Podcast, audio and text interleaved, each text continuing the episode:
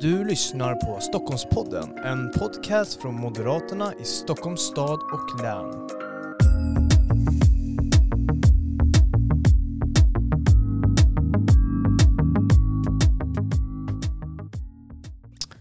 Ja, varmt välkomna till ännu ett avsnitt av Stockholmspodden.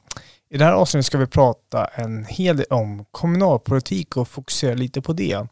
Med oss har vi Mikaela Fletcher som är kommunstyrelsens ordförande i Österåker och Daniel Dronjak som är kommunstyrelsens ordförande i Huddinge. Varmt välkomna hit. Hur, eh, hur känns det att vara med i en, en podcast? Är, är ni vana att podda? Nej, podda vet jag inte. Men vi, vi, vi, jag är i alla fall inte i den åldern. Men det här är alltid roligt att lära sig något nytt. Ja, jag lyssnar mycket på podd. Men det, jag har varit med några gånger i en sån här tillväxtpodd. Men eh, det är ju egentligen som ett vanligt samtal, bara att det spelas in, tänker jag. Men ja, vi får se. Vi får se. Det är nästan som att vi sitter och, och, och käkar middag och, och bara... Var är maten då? Ja. precis, vi har ingen mat här framför oss. Det, det kanske är ett bra inslag inför de kommande eh, Stockholmspoddarna, att vi sitter och äter samtidigt medan vi pratar. Det är bra. Det tar vi... Då är Daniel en stående gäst. Det tar vi med oss Daniel. Mycket bra inspel. Eh, men som sagt, varmt välkomna till ännu ett avsnitt och idag ska vi ju prata om eh, kommunalpolitik kan man ju säga i, i Stockholmsregionen, storstadsregionen och eh, den här regionen står ju inför en rad massa utmaningar. Eh, det har även gjorts en hel del bra saker. Jag kollar på Österåker med, med sänkt skatt bland annat eh, och eh, så vidare. Men jag tänkte först att vi ska beröra lite om den aktuella coronapandemin såklart. Det var ju en dag, eller det var ju igår som sagt att eh, man deklarerade pandemin, eller corona som en pandemi eh, som Världshälsoorganisationen gjorde och jag tänkte ställa frågan, eller slänga ut den rakt ut. Hur har resan varit hittills? Ett år eh, nästan. Eh, den har ju varit, eh, och det har varit ett väldigt speciellt år på många sätt naturligtvis. Och, eh, det är klart att eh, ingen kunde ju för ett år sedan veta vad som skulle hända. Vi, vi trodde ju heller inte i somras kanske att vi skulle få en andra eller vad, om vi nu är inne i en tredje våg också. Men det är klart att först och främst så är det ju väldigt dramatiska konsekvenser för många, många människor och det, eh, det får man ju aldrig glömma bort. 13 000 döda och väldigt många som har fått sina livsverk och besparingar, eh, livsverk sönderslagna, besparingar, eh, se, se försvinna arbeten som, som, och tryggheten för att försörja familjen som har försvunnit. Så allt det där finns ju där. Men sen finns det också en del ljuspunkter också. Så, ja, inget ont som inte har något gott med sig. Det, det, är ett konstigt uttryck kanske att använda men lite så kan jag se på det också. Mm. Ja, men jag håller med. Det, det som jag tycker har varit slående ändå är den eh, enorma omtanke och omsorg om andra som vi har fått se under den här pandemin. Eh, både initialt men också långsiktigt som eh, ändå ger hopp för framtiden och för mänskligheten att vi tänker på andra och varandra. Mm. Med eh, alltså det som vi såg i Österåker, hur eh, kunder till den egna lilla eh, ICA-butiken eh, hjälpte till med att köra ut matvarukassar till folk eh, som inte kunde ta sig in till affären eller borde ta sig in och där ICA själva då inte hade lyckats ordna med en logistik kring att köra ut. Och helt, och som ICA själva sa att det här, eh, vi fick lita blind på eh, människor. Vi visste ju vilka de var, det är ju våra kunder och det är bara visst ta påsarna, åk. Och mm. ja, inte minst uppfinningsrikedomen. Österåker fick till exempel tillstånd av eh, staten att tillverka sprit. Mm. då, då handsprit och ingen annan okay. sprit. Ja. och det var Österåkers gymnasium som fick göra det. Eh, och då fick man tillstånd, det är vi lite stolta över. Det är coolt. Jag ja. tror att vi producerar också en del handsprit i vår gymnasieskola. Jag tror inte vi hade tillstånd. kanske Oj, vi borde haft. Ja. ja, vi följer ju lagen. Ja, det, det är bra att göra ibland. Men jag tänkte, resan är ju inte slut än. Men ni har ju ändå i kommunerna eh, mött en hel del utmaningar. Det har ju varit en total omställning. Eh, hur skulle ni säga har det varit de främsta utmaningarna på den, på den lokala nivån i era kommuner som ni, som ni mött? Främsta utmaningarna, allt har varit en utmaning. Dels att få ut information, dels att eh, eh, ställa om allt som var tvungen att ställas om. Inte ställas in utan att eh, eh också ställa om till att bli helt digitala. Eh, det jag ser som det har medfört om jag bara ser till själva kommunorganisationen eh, så eh, människor, det är väldigt tomt i kommunhuset. Många jobbar hemifrån på inrådan av Folkhälsomyndigheten men det jag ser är att medarbetarna jobbar ju tidiga morgnar och sena kvällar.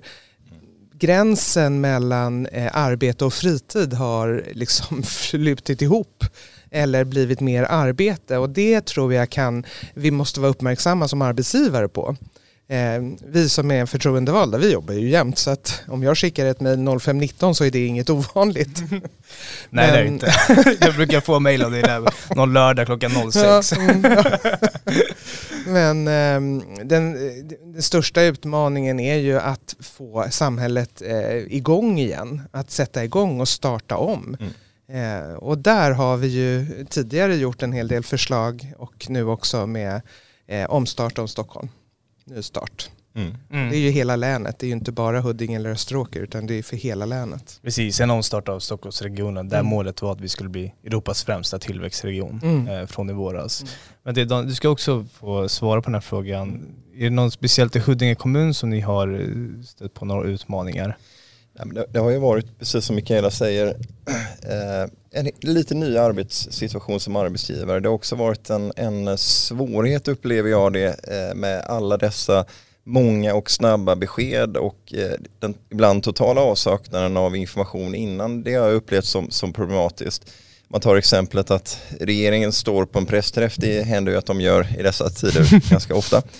Eh, och säger någonting nu, någon ny, ny riktlinje, något nytt direktiv och då tittar ju våra Huddingebor och eh, Österåkersbor på detta och Jaha, vad intressant, vad innebär det här för mig? Jag ringer kommunen och så står vi med alla dessa samtal och svaret är ju att vi har samma information som du, vi vet ingenting mer, vi behöver nu förhålla oss till den här informationen och kommer behöva återkomma. Och det, det där är inte bra när det blir så här snabba besked. Vi, vi eh, jag tycker regeringen har ett stort ansvar att se till att eh, den här informationen också kommer ut innan eh, så att vi har, har någon som helst möjlighet att, att eh, vara förberedda. Det tycker jag har varit ett problem och det, det har gjort att det har hackat lite mellan de tre nivåerna om man uttrycker så. Och det har inte varit bra för medborgarna skulle jag säga. Mm. Eller näringsidkarna som har det ännu svårare nu med den nya begränsningslagen eh, som läggs på kommunerna att minska smittspridningen som kom igår. Där vi ska se till att eh, häva eventuella samlingar eller om det är för trängsel. Nu kanske det inte är ett problem med badplatser just idag. Eh, men det kommer ju. Det är mycket vinterbad i dessa tider. det är därför vi är så friska i Österåker. ja. Eh, men, men det är ju en, också någonting som plötsligt bara kommer. utan att egentligen ge en förståelse det här, det är ju inte helt lätt för näringsidkare att förstå att eh, är du ett serveringsställe utan mm. egen ingång eh, så får det vara en person vid varje bord. Är du en restaurang med egen ingång då får det vara fyra. Men är restaurangen i ett köpcentrum hmm. Alltså, mm. Det är fortfarande så många otydligheter och det är där det blir besvärligt för oss mm. i kommunerna. Nu är det ju Länsstyrelsen som ska ha tillsynen men det är fortfarande till kommunen som Daniel säger man ringer och frågar vad är det som gäller. Ja, men ni, ni är inne på något intressant där. Vi har ju pratat en hel del om i podden innan med bland annat Irene och Kristoffer om den här, det här samarbetet mellan, mellan region och, och staten och ni är inne lite på det här mellan kommun och staten. Skulle ni säga till exempel, nu är vi inne i, i eh, i en tredje våg, skulle ni säga att man, man kunde ha gjort någonting annorlunda kanske inför den här tredje vågen? Skulle man kunna ha förändrat någonting i, i informations... Eh... Ser man, om jag får eh, flika in, ja, så shoot. ser man till näringslivet och näringsidkare så borde det ha varit ett, ett eh, stängningsstöd mm. tydligare. Därför att nu är det varken hackat eller malet. Dessutom är man ju från regeringen väldigt sen med sina utbetalningar till stöd och coronastödet till inte minst till konferens och eventföretag mm. som i våra sökte, har inte fått några pengar. Alltså för ett år sedan söker de, våren mm. 20. Har fortfarande inte fått några pengar därför att det är någon promille som inte har gjort det rätt och då stoppar Magdalena Andersson alltihopa. Och nu ska man söka det ytterligare ett stöd men det går inte därför att det blir moment 22 för att i det andra omgången du ska söka så måste du uppge hur mycket du har fått men de har ju inte fått något. Mm. Det, nej men det, så ja, det finns en stor förbättringspotential och, ja, det, och det har väl många före också. Eh, staten har helt tagit ett steg tillbaka och levererar bara det eh, FHM säger. Det finns mm. inget ansvarsutkrävande, eller vi kräver ansvar, men det finns inget ansvarskännande för att det är vi som, är, eh, som har makten och vi ska också se till att lösa den här pandemin. Mm. Mm. Man är ju, det saknas. Man är ju sist på bollen hela tiden. Det, det är ju det som är så frustrerande och, och jag börjar fundera om, om, vårt demokratiska system, det verkar vara väldigt illa rustat för kriser egentligen. Jag, jag, jag får den eh, känslan att, att eh, vi behöver dra lärdom av, av det här. Vi har varit väldigt rättssäkra, demokratiska, eh, strukturerade, ganska byråkratiska sätt. Det funkar liksom verkligen inte när, när det är kris. Och, och då behöver man ha mycket mer handlingskraft i regeringen också för det är ju där tonen ändå sätts för hur vi ska göra. Men man har varit återhållsamma, backat tillbaka och vi står där vi gör, gör idag och Folkhälsomyndigheten har ju gjort sitt bästa naturligtvis. Men det är klart att det är kanske få som idag skulle tatuera in Anders Tegnell på armen. Mm. Eh, så det har hänt en del också i synen på myndighets-Sverige och förtroendet för myndighets-Sverige tror jag fått sig en, skada av det här som kanske kan repareras men jag tror det kommer vara en viktig del av utvärderingen tror jag. Mm, jag tror att du har helt rätt. Tilliten har helt försvunnit och det, den var ju på väg redan innan. Men det kommer vi kanske till med trygghetsfrågor. Ja, ja precis. Vi, vi kommer in lite på mm. Eh, resterande utmaningar som finns kommer lite senare. Men jag tänkte först att innan vi lämnar coronapandemin så den kommer ju ge effekter på kommunerna, långsiktiga konsekvenser. Du är inne lite på det här med, med företag som inte har fått eh, det krisstöd som, mm. som de eh, ska ha. Kan du utveckla lite kring det? Men det som det har resulterat i, man, man då eh, sökte i våras för ett år sedan och fortfarande inte har fått några besked om vad, hur mycket eller, vad, om, eller om man får mm. någonting, eh, gör ju att de står i limbo. Eh, och det som res, resultatet blir ju att de måste säga upp personal. Eh, och då går de i putten. Mm. Särskilt privatägda eh, konferensanläggningar. Eh, om, det är, om man bara har en, om man inte är en kedja som Scandic eller vad det kan vara. Mm. Eh, och det här är ju förödande för hela vårt näringsliv. Om man tittar bara på Österåker så eh, får vi in, av, av de skatteintäkter vi får in så är 39 procent från anställda inom småföretag. 39, mm. nästan 40 procent av våra skatteintäkter. Och då är det ingen floskel att säga framgångsrika företag ger en framgångsrik kommun. Men finns det då inga företag som är de som faktiskt skapar jobben? Det är inte vi. Mm. Eh, varken Daniel eller jag eller Löfven som skapar jobben utan det är det privata näringslivet. Mm. Mm. Eh, då, då är det svårt och vi ser det på eh, arbetslösheten eh, redan nu. Mm. Ja, Löfven skapar ju inte jättemånga jobb. Inte så värst. inte, med, inte ens vad han hade lovat. Nej. Utan gick andra hållet. Precis, precis, jag tänker på den här med lägst arbetslöshet i EU. Det löftet glömmer vi ju inte, aldrig. Nej. Eh, men jag tänkte Daniel, vad, vad, ser du som långsiktiga konsekvenser nu av, av coronapandemin? Den är ju inte slut än, Nej. Eh, men om vi ska spekulera lite. Nej men det är som Mikaela säger, det, det är klart eh, att återhämta sig efter, efter att eh, väldigt många företag har tvingats eh, gå i konkurs. Det, det, är, det är ingen snabb återhämtning och det kommer ta lång tid att bygga upp, upp igen. Sen, sen är det klart, i och med att det är en pandemi som inte bara är här, den är överallt och Sverige är väldigt beroende av vår omvärld så, så klart de långsiktiga effekterna ekonomiskt, de, de, eh, vet jag inte om någon har räknat på egentligen men de, det är mm. nog väldigt svårt att räkna på. Men jag, jag bara tänker på som en, en märklig parallell kanske men jag kommer mm. ihåg under fotbolls-VM 2002 då var det någon, en nationalekonom som hade räknat ut vad innebär de här två timmarna i, för att alla svenskar satt och kollade på, på Sveriges matcher. Vad innebär det i förlorad arbetstid? Vad kostar det för samhället? Det var ganska höga belopp bara det. Mm. Nu pratar vi egentligen ett års nedstängning, inte bara i Sverige utan hela, hela världen. Och, och um, det är klart att vi kan se framför oss eh, ett väldigt hemska scenario med, med eh,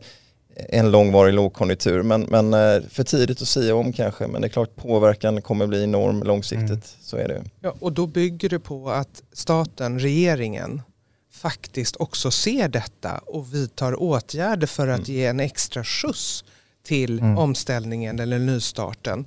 Eh, och vi har ju, eh, om det var bra eller obra, inte haft en total lockdown. Eh, men det är fortfarande så att i Sverige så har vi ju helt andra system än kanske i eh, andra länder, eh, inte minst i Europa. Och då det blir extra kännbart även för oss. Mm, mm. Ni är ju en hel del på det här med företag som går omkull och så vidare och det leder ju till en, en, en större arbetslöshet. Och tidigare i vår podcast där så var ju Elisabeth Svantesson med och eh, vi pratade en hel del om att eh, nästan regeringen regeringen, eh, i och med att man höjer a-kassan och och man eh, utökar bidrag och så vidare, stärker den här arbetslösheten som redan förstärks av pandemin.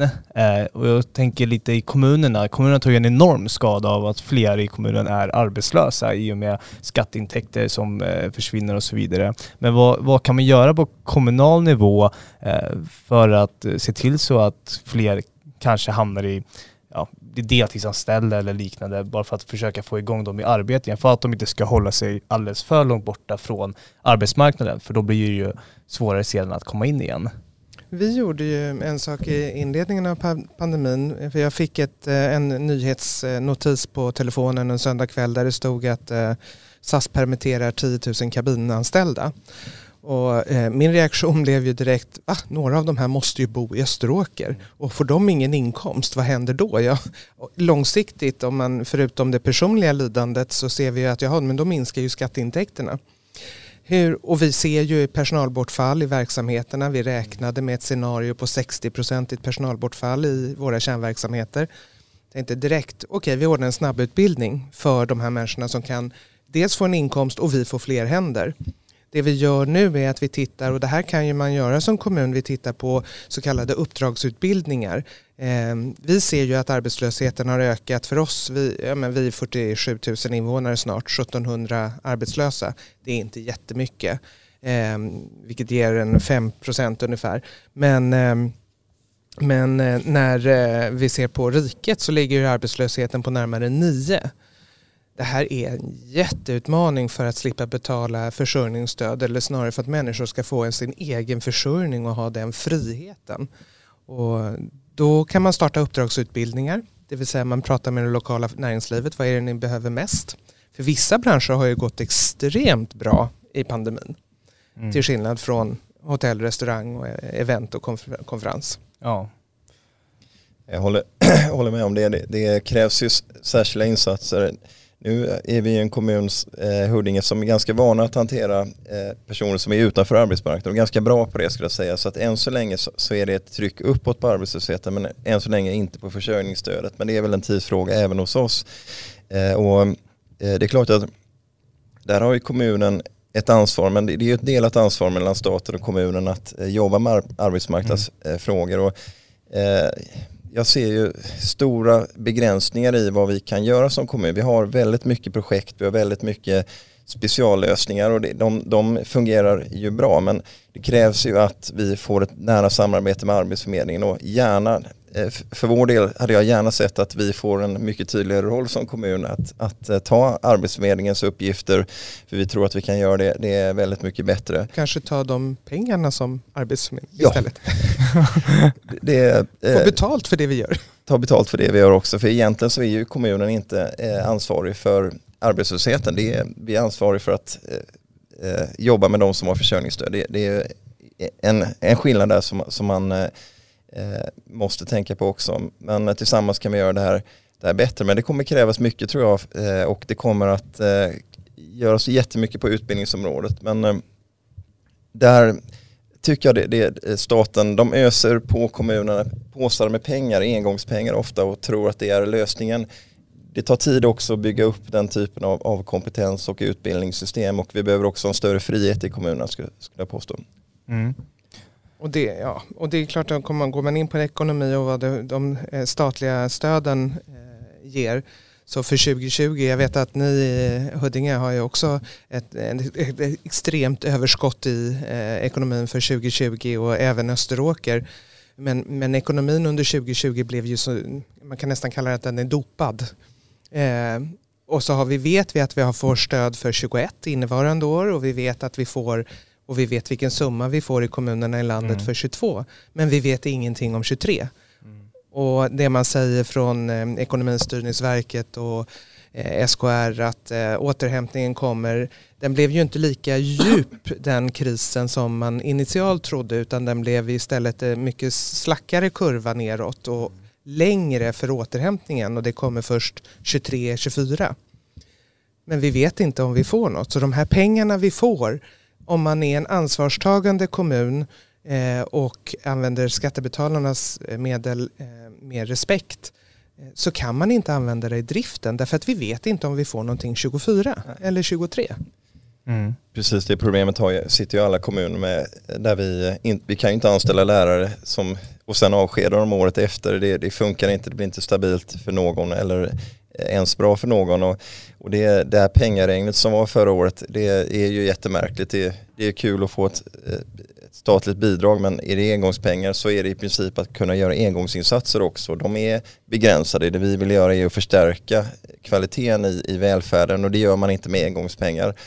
Eh, så att det, det är problematiskt. Dessutom eh, när man öser på kommunerna så mycket pengar så gör man det till en organisation som hanterar en internationell pandemi. En organisation som inte har tid att ta på sig nya uppdrag utan ska lösa välfärdens kärna verkligen. Så det är en organisation som är ganska trött och mm. utarbetad som dessutom ska göra ännu mer. Så att det där var feltänk eh, och jag hoppas man lär av det eh, engångspengar är, är faktiskt eh, lik, det är bättre att inte ge oss de pengarna än att, än att eh, ösa på oss engångspengar skulle jag nästan vilja säga. Mm. Nu fick vi ju en skolmiljarden som ja. delades ut eh, till alla kommuner och så blir det uträknat per eh, folkbokförd eh, barn som är i skolåldern från eh, 6 år till 19 år utan direktiv. Och det, här, det är i och för sig bra att man inte öronmärker och säger att de här pengarna ska ni göra det här, därför att det är upp till varje kommun. Mm. Eh, men eh, utslaget per barn, eh, elev, så blir det inte särskilt mycket pengar. Mm. och vi valde att följa de ska vi säga, få direktiven som ändå kom med att skicka till varje folkbokförd elev oavsett i länet, oavsett vilken skola de går i i länet. Eh, sen vet jag att några kommuner har gjort det bara för sin kommun eh, och det kanske man får på fingrarna för, det vet jag inte.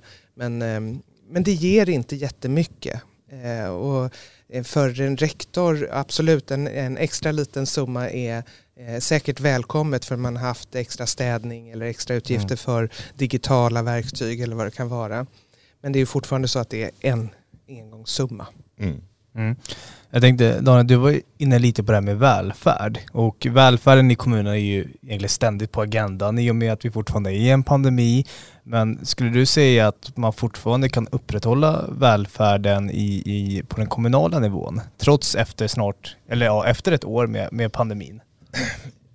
Ja, alltså jag tycker väl att, att vi i kommunerna har klarat ändå att upprätthålla välfärden under det här krisåret. Sen hur det blir längre fram och de långsiktiga effekterna, det, eh, där finns det mer frågetecken. Men fördelen med pandemin var ju att eh, personalbristen blev ju stor, men samtidigt, eller personalfrånvaron blev ju stor, men samtidigt var ju också brukarfrånvaron. Det var ju elever också som inte var i skolan, det var, var inom verksamheterna färre brukare också. Så att, eh, det gjorde inte så mycket att, att vi tappade personal Därför vi tappade också eh, underlag eh, vilket gjorde att man kunde upprätthålla verksamheten. Men det är klart, eh, inom eh, kommunerna så, så eh, har, det, har det gått hyggligt. Men, men eh, inom regionen till exempel så ju har ju utmaningarna varit enorma och även inom äldreomsorgen i våra kommuner. Det, det är klart att det, det, skulle inte gå att, att, hantera år efter år på det här sättet utan det har varit att man har tryckt eh, verkligen max ur personalen och det är många som är trötta där ute. Mm. Mm. Ja, jag håller med. Det, det är en utmaning och som du säger, med takt med att eh, medarbetare blev sjuka så följer också antalet brukare och vi har ju sett en stor nedgång i eh, människor som väljer att flytta in på äldreboende eller det vi kallar för särskilt boende. Så där har ju kommunerna säkert runt om i hela landet, i med rädslan för att det var ju där smittspridningen var mm. så stor initialt, tackat nej till platser. Så där har det ju givit ett överskott. Eh, men det kommer ju hämtas hem i takt med att vaccination fungerar och att eh, smittspridningen minskar.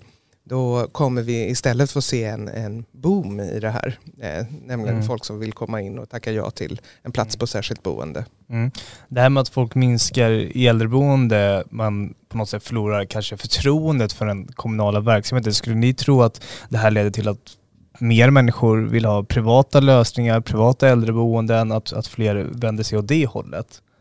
Det tror jag inte för att eh, men det är ändå kommunerna som biståndsbedömer och talar om om det, man har, har möjlighet eller blir beviljad. Mm. Mm. Eh, I Österåker har vi ju inget kommunalt äldreboende utan allt är i privat regi.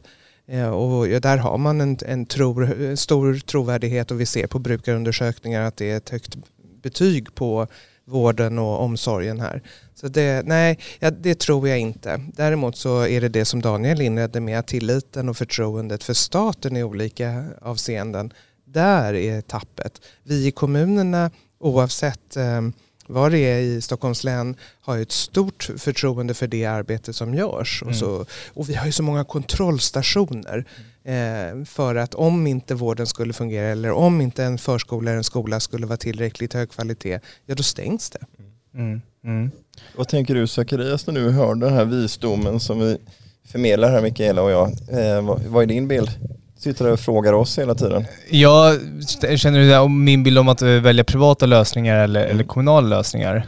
Eh, ja, det är, en bra och en, en svår fråga Daniel, men, men jag tror att här i Stockholmsregionen, vi styr de flesta kommunerna och man, vi är strävar efter alltid att ha valfriheten. Eh, så tror jag att var och en person kommer hitta något som fungerar för den eh, bäst, eh, för den personen. Eh, det är väl ett individuellt val som, som man som egen person får, får välja, men vi ska ju vara stolta här i Stockholmsregionen att vi har så mycket valfrihet, att man kan välja så många olika lösningar, till exempel privata lösningar i Österåker bland annat och så vidare. Eh, det är liksom min take eh, på det hela. Det svåra tycker jag var, för ett år sedan, WHO uttalade att det är en pandemi. Vi har en ö som heter Ljusterö som mm. är den största eh, permanent, ön med permanentboenden, även om det bara är 1800. Men på sommaren så ökar det här till 30 000 för det är väldigt många fritids, eh, fritidsboenden. Och under midsommar så brukar det ju vara, då är det maxat, då är det fullt på ön och alla, alla hus och alla fritidshus finns. Men vi såg det redan till påsken. Mm. Det var som precis i mitten av sommaren. Mm. Knökfullt. Men då finns det ju också en lag som säger att är du biståndsbedömd eh, hemtjänst i Huddinge men har ett landställe på Ljusterö i Österåker mm. Eh, så får du ta med dig det. Eh, och det var ju det här jag vet att Deshira Flankör i Värmdö hade stora, stora frågetecken om. Var vi verkligen tvungna? För att det som också sades var ju stanna hemma. Mm. Res inte. Men då åkte ju så många ut i skärgården eller till sina fritidshus. Och så kommer vi som har de här fritidshusen i kommunerna i en situation där vi måste, förutom att vi har ett personalbortfall och vi ska se till att hitta vikarier, ska vi också ordna hemtjänst för Daniels invånare mm. som kommer. Mm. Eh, eller Stockholms stad eller Solna eller vad det kan vara. Eh, och där vet jag att Shira hade ju, eh, hon, hon sa ju nej. Mm. Eh, det vi gjorde var istället att vi tog en dialog med hemkommunen, alltså där, där den äldre var folkbordförd och sa går det att lösa, just nu så har vi kris. Eh, och det gick oftast. Men, men det var ju svårt. Mm. Och det här är ytterligare en sak som staten borde ha hjälpt till med. Västkusten hade precis samma utmaning mm. och de vägrade också. Mm. mm. Det, är, det är intressant, tiden rinner iväg och jag tänker att vi också ska eh, komma in lite på tillväxt. För vi har ju, precis som vi nämnde tidigare här i avsnittet, att vi har ju ett mål, vi ska bli Stockholm, eller Europas främsta tillväxtregion ska ju Stockholmsregionen bli. Och jag tänkte Daniel där, hur ska det här gå till egentligen? Ja, eh, det är ganska mycket som behöver göras. Vi har pekat ut från Moderaterna i länet eh, ett omstartsprogram egentligen som innehåller massor med, med viktiga delar.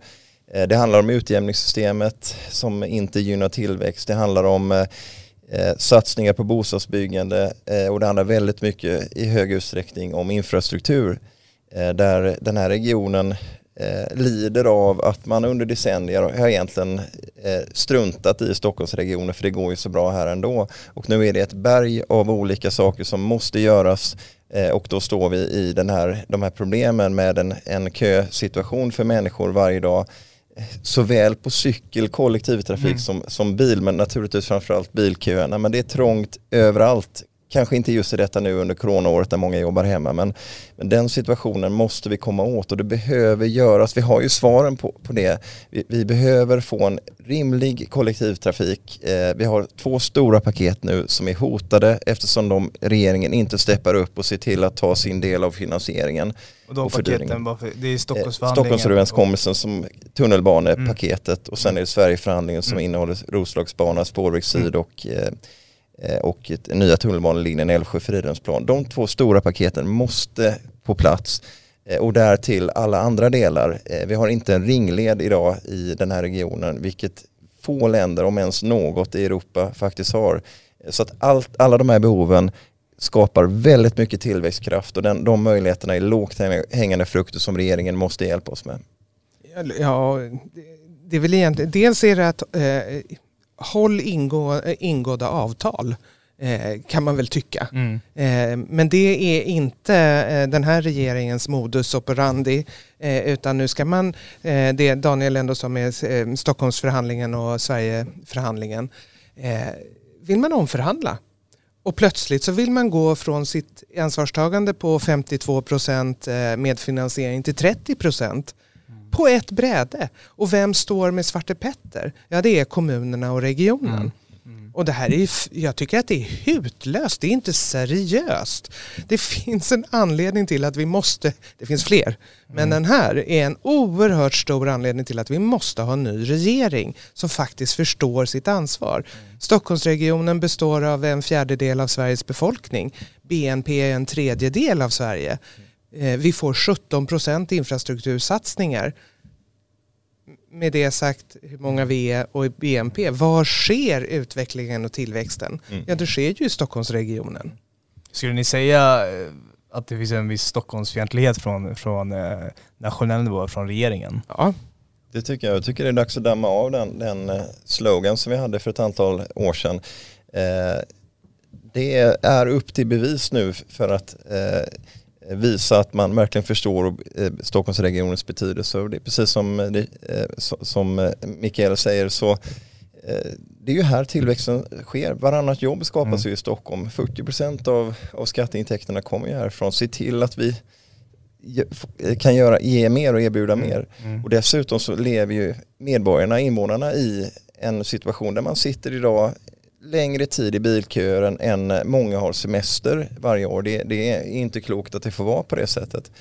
Eh, Och där är jag jätteorolig. Eh, Vi har ju stort behov också av vägutbyggnad. Tvärförbindelse Sö- Södertörn som knyter ihop eh, Södertörn på, på tvären mellan E4, E20 och väg 73.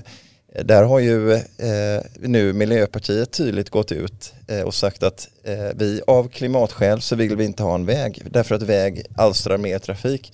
Men Trafikverkets beräkningar visar att det är till, eh, till nästan hela, till nästan 100%, 0,05% i trafikökning bedömer man. Mm. Allt annat är en omfördelning där man Mm. för ut trafiken från områden där människor bor till att ut på en ringled som mestadels går i tunnel. Och nu sitter Miljöpartiet på i Sto- Sveriges huvudstad, de sitter i Region Stockholm och de sitter i regeringen och gör allt för att stoppa tillväxten trots att det inte är en klimatbov. Det är inte vägen som skapar klimatproblem, det är, det är bränslet i våra fordon och det håller vi på Mm. att lösa faktiskt.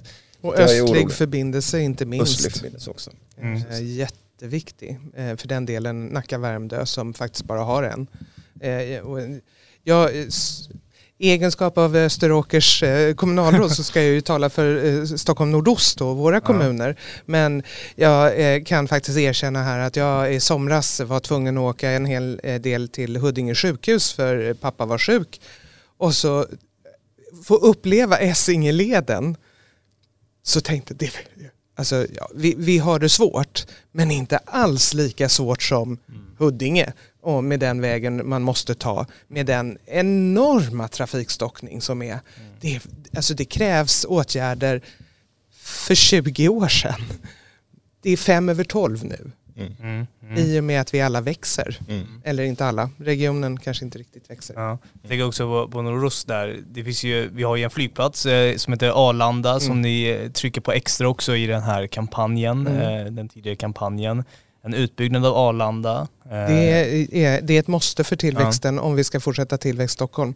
Mm. Eh, för att vara en konkurrenssituation i, eh, inte bara i Norden utan i Europa. Mm. Så är Arlanda och där försöker ju vi få eh, Roslagsbanan förlängning via Vallentuna hela mm. vägen ut till Arlanda.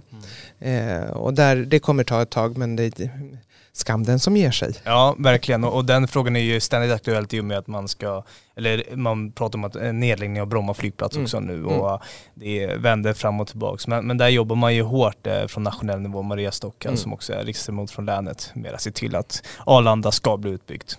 Jag har ju eh, haft, jag har haft ett liv före detta, före ja. politiken och jag har jobbat ute på Arlanda. Så jag vet ju hur stort behov det är att ja. vara med och fick inviga tredje banan och så att eh, nu eh, är det nödvändigt med en fjärde bana och eh, förbättra kollektivtrafik. Mm.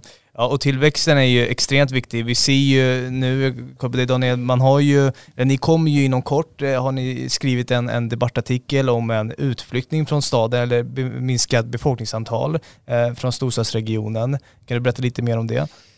Ja, det, det, är ju så faktiskt att eh, de tre senaste åren har det varit små stycken minus på sista raden vad gäller befolkningen i den här regionen. Eh, nu är det ett lite större minus men det är ju ett coronaår så det är svårt att säga om 2020. Mm. Men eh, det här är väl ett tecken på att den situation vi har nu i, i Stockholmsregionen där det är väldigt svårt att få en bostad. Eh, det är eh, en kösituation och en livskvalitet som faktiskt blir, blir väldigt för, mycket försämrad jämfört med om man lever mm. i en miljö där man kan ta sig snabbt och röra sig fritt. Eh, vi har eh, de höga kostnaderna, naturligtvis boendekostnaderna och de svårigheter som är och allt det där sammantaget gör ju att vi halkar lite grann efter nu. Vi riskerar att halka efter när det, när det egentligen borde vara tvärtom. För folk vill bo i den här regionen, man, man vill jobba, man vill vara en del av Stockholmsregionen. Men jag tror att må, många upplever att eh, det, det, är sådana eh, flaskhalsar just nu eh, som gör att man, man eh, flyttar ut och, och, tar den vägen och det är ju inte bra för någon. Det är inte bra för det här landet för det är här motorn är, det är här vi kan generera verkligen kraft i tillväxten. Så jag är oroad över det och vi har pekat på ett antal saker som, som behöver rättas till och vi har varit inne på några av dem här idag. Infrastrukturen kanske den allra viktigaste men mm. även elförsörjningen som en mm. jätteviktig fråga. Mm. mm. En väldigt aktuell fråga också. Mm. Uh, vill du lägga till någonting eh, på den eh, fronten Mikaela? Ja men det är ju kanske för Österåkers del så är det väl inte lika stort eftersom vi har ökat med 18 procent vårt invånarantal de senaste tio åren och förra året så eh, var vi, hade vi den näst största ökningen. Eh, och det kanske är en coronaeffekt men eftersom vi ser det de senaste tio åren så är det ju inte det utan det följer trenden. Mm. Eh, men ehm, det handlar ju om hyresregleringen. Vi måste ju göra någonting åt bostadsmarknaden. Vi måste ju sätta marknadshyror. Det finns inget annat land i världen som har det så här. Det, alltså, jag tror att vi är för, för um, bekväma kanske. Därför att vi har bara betalt och liksom gillat läget. Men nu handlar det om att eh, jag skulle önska att vi i podden hade Leif som kunde, Gripestam som kunde prata om hyresreglering och marknadshyror. Därför att det är faktiskt eh, en folkbildning vi behöver mm. eh, sätta igång. Mm. Eh, det är inte många som Ja, men man, man, man lever sitt liv vidare och man kanske inte riktigt mm. tänker på det därför mm. att det är som det är. Mm. Eh, så att här finns det, här finns det mycket saker att göra. Sen eh, elkapaciteten är ju Ja, den är slående eftersom det är till och med Täby inte kan starta en ICA Kvantum för att det inte finns kapacitet. Mm. Vad, vad, är det 2021? Mm. Eller det var 2022, 2021. Eh, men ehm, eh, ja, senast igår så var jag på en middag i norra delen av vår kommun. Mm. Ja, stormen Evert ja, kom fram, det blev strömavbrott. Mm. Det hann äta. Ja men tur det i alla fall, ja. annars är det mysigt att duka upp med lite ja. Eh, stående ljus och sånt där. Precis. men elbristen, eh, det, det, det är ju någonting som, eh, det här är ju också lite typiskt senfärdigheten. Mm. Problemet finns, vi vet om det, men det tar så oerhört lång tid. Det mm. måste nästan till en, en, kris innan, innan saker och ting händer. Och jag, jag, lägger ett stort ansvar på regeringen som har varit senfärdiga här. Och det är ju så, så farligt för att nu ska ju liksom hela tunnelbaneutbyggnaden ske. Mm. Den går ju liksom på el. Hela eh, omställningen till elbilar, mm. allt det där nu, nu ska ju allting gå på el och just i det läget så har vi en brist redan idag. Alltså, de, de, de kurvorna krockar ju och går inte ihop. Eh, när vi som mest behöver elen så, så har vi som minst el att erbjuda. Mm. Det där kan bli en jättetillväxthämmande faktor om inte det här löser sig snabbt. Nu är det saker på, eh, och ting på gång men i och med att regeringen har startat sent så ligger vi efter och förlorar år och tillväxt och jobb. Eh, ja, men allt måste ju fungera som ett kugghjul. Mm. Här har vi ingått i Stockholmsförhandlingen och Sverigeförhandlingen och eh, vi, ska, vi, eh, har förpliktigat oss till att bygga ett antal bostäder som eh, exploatörer tjänar på när de säljer sina bostäder. Eh, och vi får värdeöverföring vilket innebär att eh, skattebetalarna inte behöver betala för, det, eh, för infrastruktur. Men om vi nu ska bygga alla dessa bostäder i Stockholms län eller vi som eh, omfattas av de här förhandlingarna och det inte finns någon kapacitet till el det, det går liksom inte ihop. Varför? Det är ju egentligen så basic och så simpelt eh, skolbok som vem som helst som skulle förstå att jaha, men bygger vi x antal hundratusen nya bostäder så behöver vi också ha eh, lite elkapacitet. Mm. Hur ska det försörjas? En annan sak som vi kanske inte alls talar så mycket om är vatten och avlopp. Mm. Eh, jag har lärt mig ganska mycket om det under min tid som kommunstyrelsens ordförande. Det trodde jag inte, men eh, Alltid spännande. Ja, men sånt är ju saker man tar för givet, att, att det ska fungera och Exakt. detsamma med, med elen ja. innan det blev mm. eh, den här elkrisen då, om man kan, man kan kalla det det. Men nu är det så här att eh, vi har pratat en hel del och, och, vi ska faktiskt sätta punkt för, för det här avsnittet. det finns ju en hel del kvar att beröra, eh, till exempel utbildning, skola, trygghet som också är en betydande faktor när det kommer till tillväxten, men, men det hinner vi inte med just nu. Men vi kan säkert hitta ett eh, till datum där vi kan diskutera mm, lite gärna. mer på djupet med det. Men med det sagt så sätter vi nu eh, punkt för den här podden. Stort tack till dig som lyssnade och eh, jag hoppas att du är med oss i nästa avsnitt. Stort tack. Hej!